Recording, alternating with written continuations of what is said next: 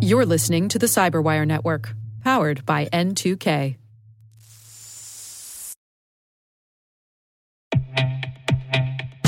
With over 8,000 threat hunters analyzing over 65 trillion signals daily, Microsoft works tirelessly with the federal government to keep our nation's data secure. This 30 year plus partnership is driving mission innovation that is secure by design. Whether optimizing your existing defenses or tackling advanced threats with AI, Microsoft gives you the intelligence and the automation you need to defend at mission scale. Let's work together to stay ahead of emerging threats and secure your mission anywhere. Learn more at aka.ms slash fedcyber. That's aka.ms slash fedcyber.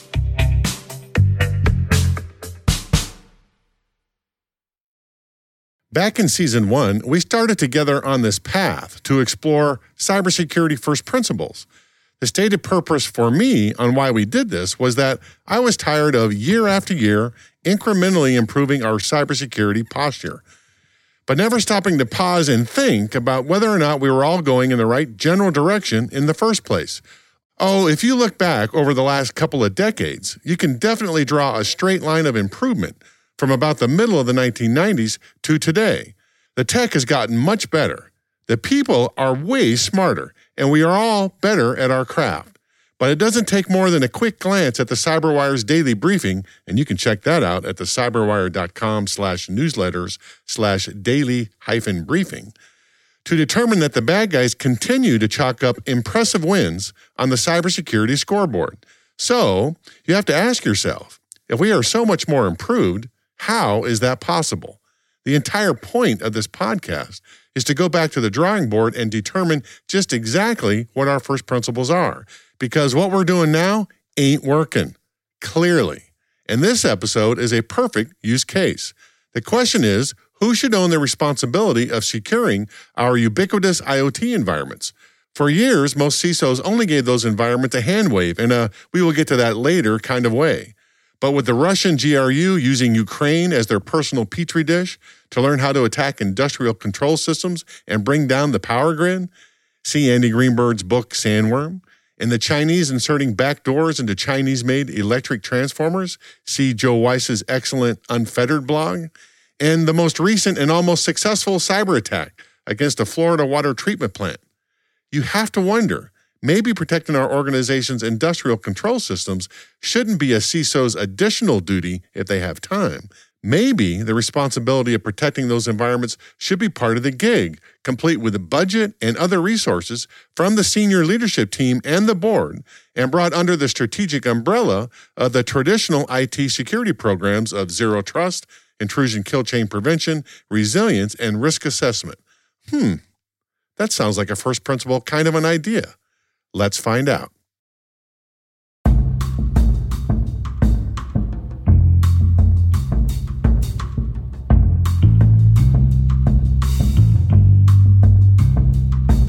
My name is Rick Howard. You are listening to CSO Perspectives, my podcast about the ideas, strategies, and technologies that senior security executives wrestle with on a daily basis.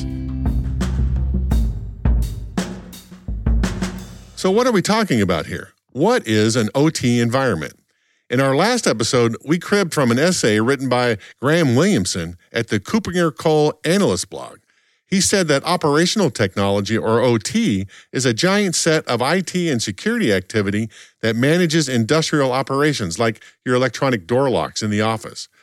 A subset of OT is something called industrial control systems, or ICS.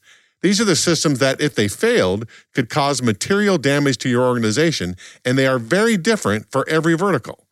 Now, facilities managers monitor and manage these OT and ICS networks with SCADA devices or supervisory control and data acquisition by either continuously monitoring them or by sending data back and forth in batches.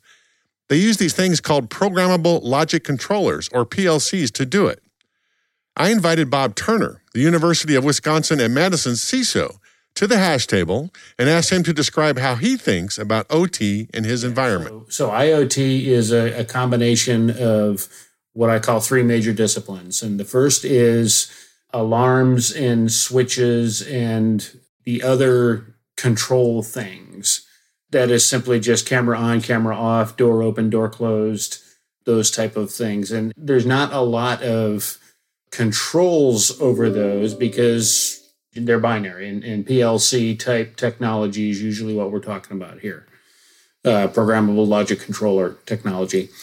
The second one are those system controls that are actually taking data back and forth and, and making adjustments or reporting tank levels or those other type of things that kind of go beyond the binary.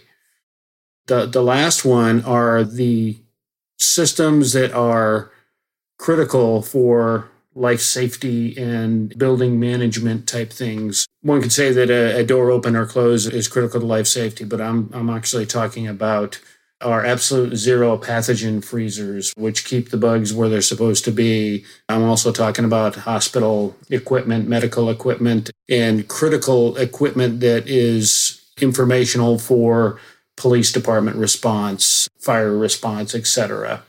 Tom Quinn is the T. Rowe Price CISO. When I got him to the hash table, he had a slightly different take.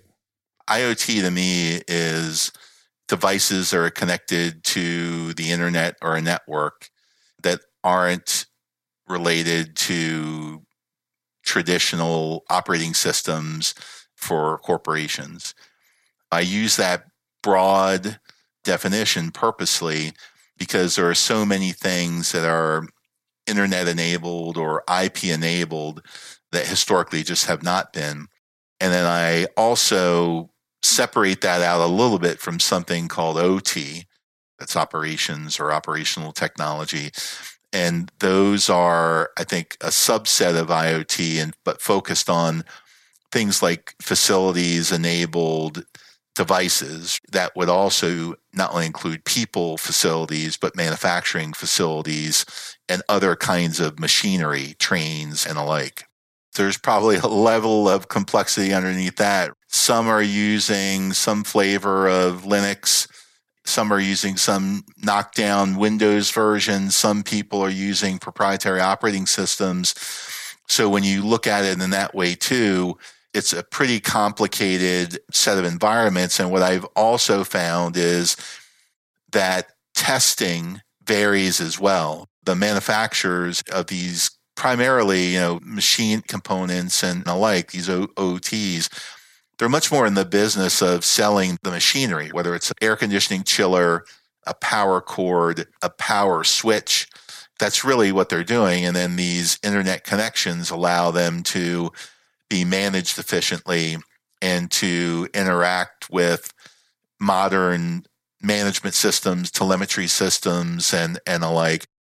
For years, and I'm talking since the 1990s, OT and ICS security pundits have been criticizing their supporting vendors, the companies that build the machines that plug into the SCADA devices and the programmable logic controllers, for not building security directly into their machines. You know, their hospital patient monitoring devices and their power grid maintenance systems. But the fact of the matter is that these vendors don't make money by doing that. Facilities managers don't look at the latest crop of Siemens PLCs on sale and say, oh, look, I'm willing to pay an extra $100 per device because it has some security bolted on. If that were true, Siemens would make them.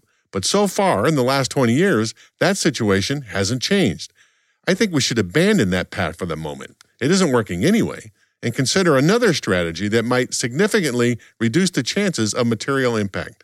I mean, there are two primary things we are worried about with our OT and ICS environments. One is that a bad guy might be able to degrade or destroy our ability to run our critical systems, similar to what the US and Israel tried to do with the Stuxnet attacks against the Iranian nuclear program back in 2010. The other is that a bad guy might be able to compromise these OT and ICS environments in order to establish a beachhead designed to enable lateral movement out of the OT networks and over to the traditional IT network, seeking data they want to destroy or steal. I asked Tom if he thought that a traditional zero trust strategy might work here, and if it did, was it sufficient, or do we need to do more? You raised two questions there, right? Is there a mitigation for segmentation? And, and the answer is yes. I believe that segmentation of these devices and these platforms is crucial in the corporate environment. Is there still more to do? Right? Is it sufficient? And I think the answer is no. Both of those questions need to be asked and answered. And it's a good dialogue to have. The thing about segmentation, though, is it doesn't mean that they can't be compromised. You have to do vulnerability scanning and the like of these systems. You have to monitor for patches and have them deployed, and they need to be configured in the right kind of way. And you need things like multi factor authentication and the like. So there's an operational component of the OTs that I also think CISOs, you know, provide a lot of good advice, guidance, and direction for the facilities teams who are operating them. Bob Turner agreed. Even if you don't call it zero trust, implementing some basic segmentation rules might be a good start. The intention is to create a IoT segmented network, meaning keeping it logically and as much as possible physically separated from the regular network, but also making sure that it's in its own zone for firewalling and it's in its own area as far as being able to get to the rest of the network components, servers, etc. According to the MITRE ATT&CK framework, there are nine distinct adversary groups that target ICS networks. Some of the more well known groups are APT 33, Energetic Bear, Berserk Bear, the Lazarus Group, Oil Rig, and Sandworm. And the security community knows some 95% of the attack sequences for the campaigns run by these groups. Installing prevention controls in our ICS environments seems like a no brainer. But Tom would like to go further. He wants the OT vendor community to do more. He points to a Ripple 20 report that came out last year. According to Aaron Pohl, a senior penetration tester at CBI, the JSOF Research Lab released a report last year identifying software vulnerabilities with a high chance of remote code execution in a proprietary TCP/IP coding library that has been embedded in millions of OT devices dating back to 1995. Yikes. Here's Tom. It's also unclear to me the technology testing and then the cyber testing of those systems, two different things. Ripple 20 is something that certainly was a shot across the bow for many people. It's not only the good guys that are looking into this, there are a lot of bad guys that are looking into exploiting this area. Ripple 20 is a set of 19 vulnerabilities across a variety of OT devices uh, manufactured by a handful of vendors and they allow for some amount of compromise and whether that is something as simple as a buffer overflow and making the IP address side of the device unstable to full compromise of the IP address side of the device that could be potentially used as a jump off point for traditional corporate devices like Windows or Linux or others, right? Because now you have a toehold, or they could be used for nefarious purposes for changing the temperature, shutting off power, and a whole host of things. So it's a, a whole host of vulnerabilities underneath that Ripple 20 rubric. At the top of the show, I mentioned that CISOs have not typically been in charge of securing these OT and ICS environments. They may have been consulted from time to time, but most have not been given the direct responsibility. I asked Bob if he thought that was changing. Yeah, it is changing now because of the ubiquitous nature of the network and what goes on it. What I have seen here and what I see from other higher ed CISOs is that there's a transition in progress to where everybody's now aware of of those other networks and what they do, and they're wanting to bring them under closer control. The modern CISO needs to be thinking about asking those kind of questions. What do we have on campus here? You know what is connected and how do we connect the door monitoring systems? How do we connect the camera systems? Which ones need to have more security than others? I don't know if those questions are being asked in all environments but i think it's the ciso's responsibility to to take charge of security. And he may not be the one who's designing and implementing the iot environment but that ciso needs to make sure that environment is secured enough so that a system that is critical to building operations or critical to life safety and security is not compromised because it wasn't designed well. frankly, if the business is heavily dependent upon that kind of technology, the CISO should know about it, and the CISO should, should have an active interest in making sure that it stays as secure as possible. Those are the things that the CISO needs to be con, uh, considering when they're wanting to be able to put their face before the, the C suite and the board and say, it's, it's not a question of are we secure, but are we ready? Do we have a structure in place? Do we have a team in place? Do we even have a philosophy in place for securing IoT? Tom agrees with Bob that the responsibility is changing. At the very least, securing OT and ICS environments is getting more oversight by the CISO, or at least it should be. What the CISO has to bring to bear is providing not only a technology observation and consulting capability, but also a cyber consulting capability. And what, what I've certainly found is the facility teams are open to the dialogue and are willing to partner because they r- recognize the importance of ensuring the service level of the facility's equipment itself and the ability to monitor it over time. In some shops, I'm sure that there's various levels of maturity of the conversation between the facilities teams and technology in general, and certainly facilities teams and the, the CISO as well. But it's critical to, to do that. This is also where the CISO needs to weigh in, and CISOs generally do a very good job of industry outreach and communication with the manufacturers of software, PCs, and other kind of things, servers and the like and we can bring that kind of approach to bear with the facility space too. The goal should be to teach the facilities teams to either operate their technology with the same level of rigor and approach that traditional tech teams do and or hire people that are going to do that for them you could make the case that maybe they fall underneath that umbrella of the CISO or you could take the case that every sets of platforms need people to focus on security and controls. It may not necessarily need to be the CISO, depending on the maturity of the organization and a whole host of things. It may be suitably fine that there are others doing it so long as people are aware of how they're doing it and they're doing it effectively. The CISO has a role to play in there. How that role unfolds may depend on some of the specifics. As we were sitting around the hash table, solving the world's problems, as we do, all of a sudden, this one idea popped out from all three of us, almost simultaneously. Why are we still deploying hardware PLCs and SCADA devices into our OT and ICS environments?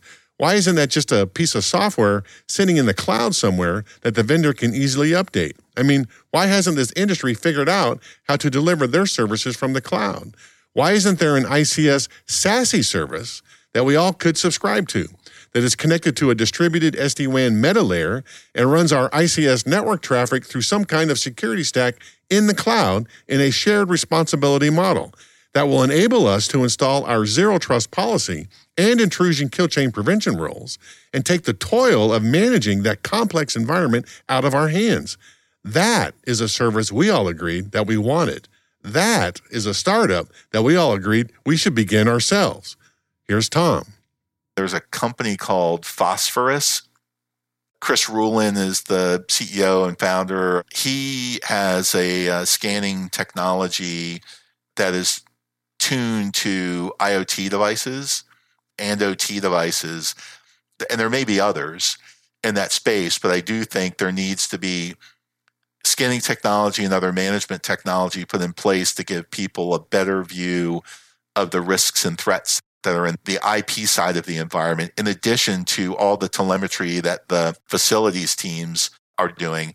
Who, who monitors that and looks at the red lights or whatever? It could be your corporate technology team. It may not be, but somebody needs to be doing that. They need the right tools to do it. I do think it's doable. And I also think that segmentation may lend itself to making that acceptable why wouldn't a facilities service provider? I, I would think that that's a business that they would want to be in. I think the other thing too is I don't know that the tech teams at most companies want to be in this business either because it's not a, laptop, it's not a you know a, a Linux server. That's where their sweet spot is. There's a hesitancy for some of these platform teams and corporate tech to want to bridge the gap into facilities tech I'm 100% with you. That's a real opportunity there for a company. To me, at some period of time, you're going to get Zscaler or some Proofpoint stack. You, you can see this next iteration of consolidation coming.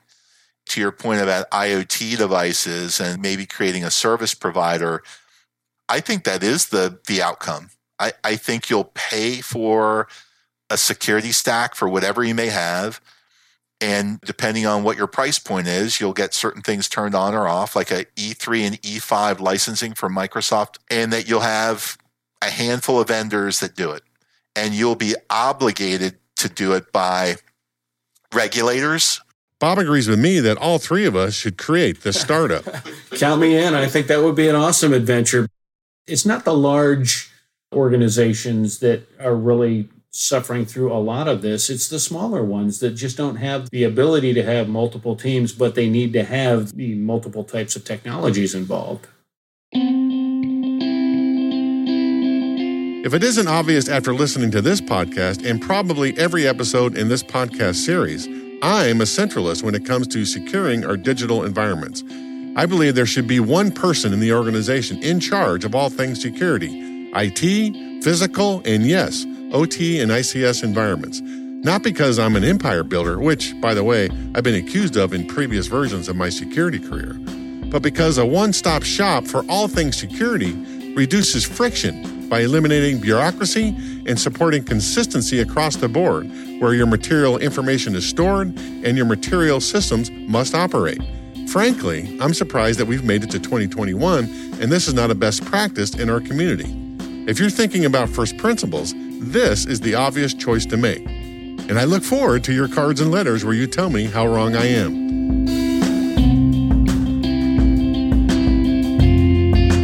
And that's a wrap. As always, if you agree or disagree with anything I have said or anything our guests have said, hit me up on LinkedIn or Twitter and we can continue the conversation there.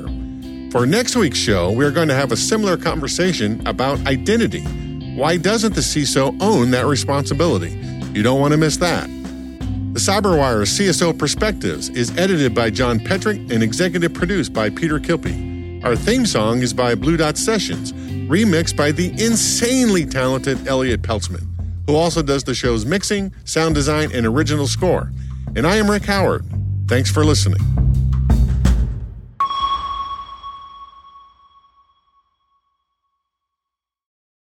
If you enjoyed this preview of CSO Perspectives, be sure to subscribe to CyberWire Pro and get access to the rest of this episode, as well as all past seasons of CSO Perspectives ad free.